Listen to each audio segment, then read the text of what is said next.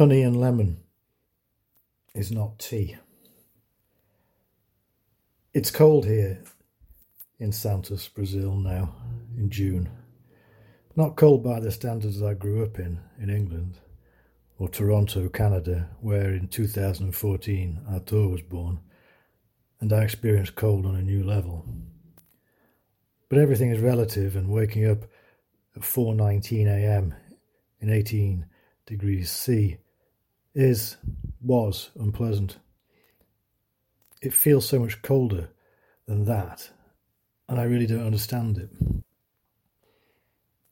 I don't understand much at all. This isn't some kind of introduction to a kind of stand up routine or some falsely modest attempt at self deprecation. I just don't understand much. For reasons that I cannot begin to imagine. As I lay in bed, considering how cold it was, and how I know it's not really cold, but it feels like it is, so it obviously is cold. My half asleep mind started to go through all the things I don't understand about kettles and tea. I have a feeling where this came from. The other day I was messaging a friend about confusion and how it builds up like lime scale in a kettle over the years. So it's easy to imagine that my meandering imaginings about kettles in the dark hours were related to that.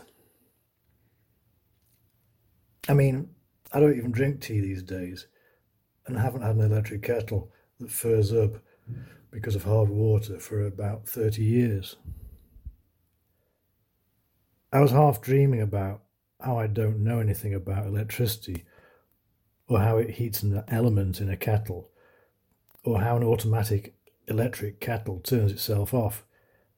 Then I started to think about tea.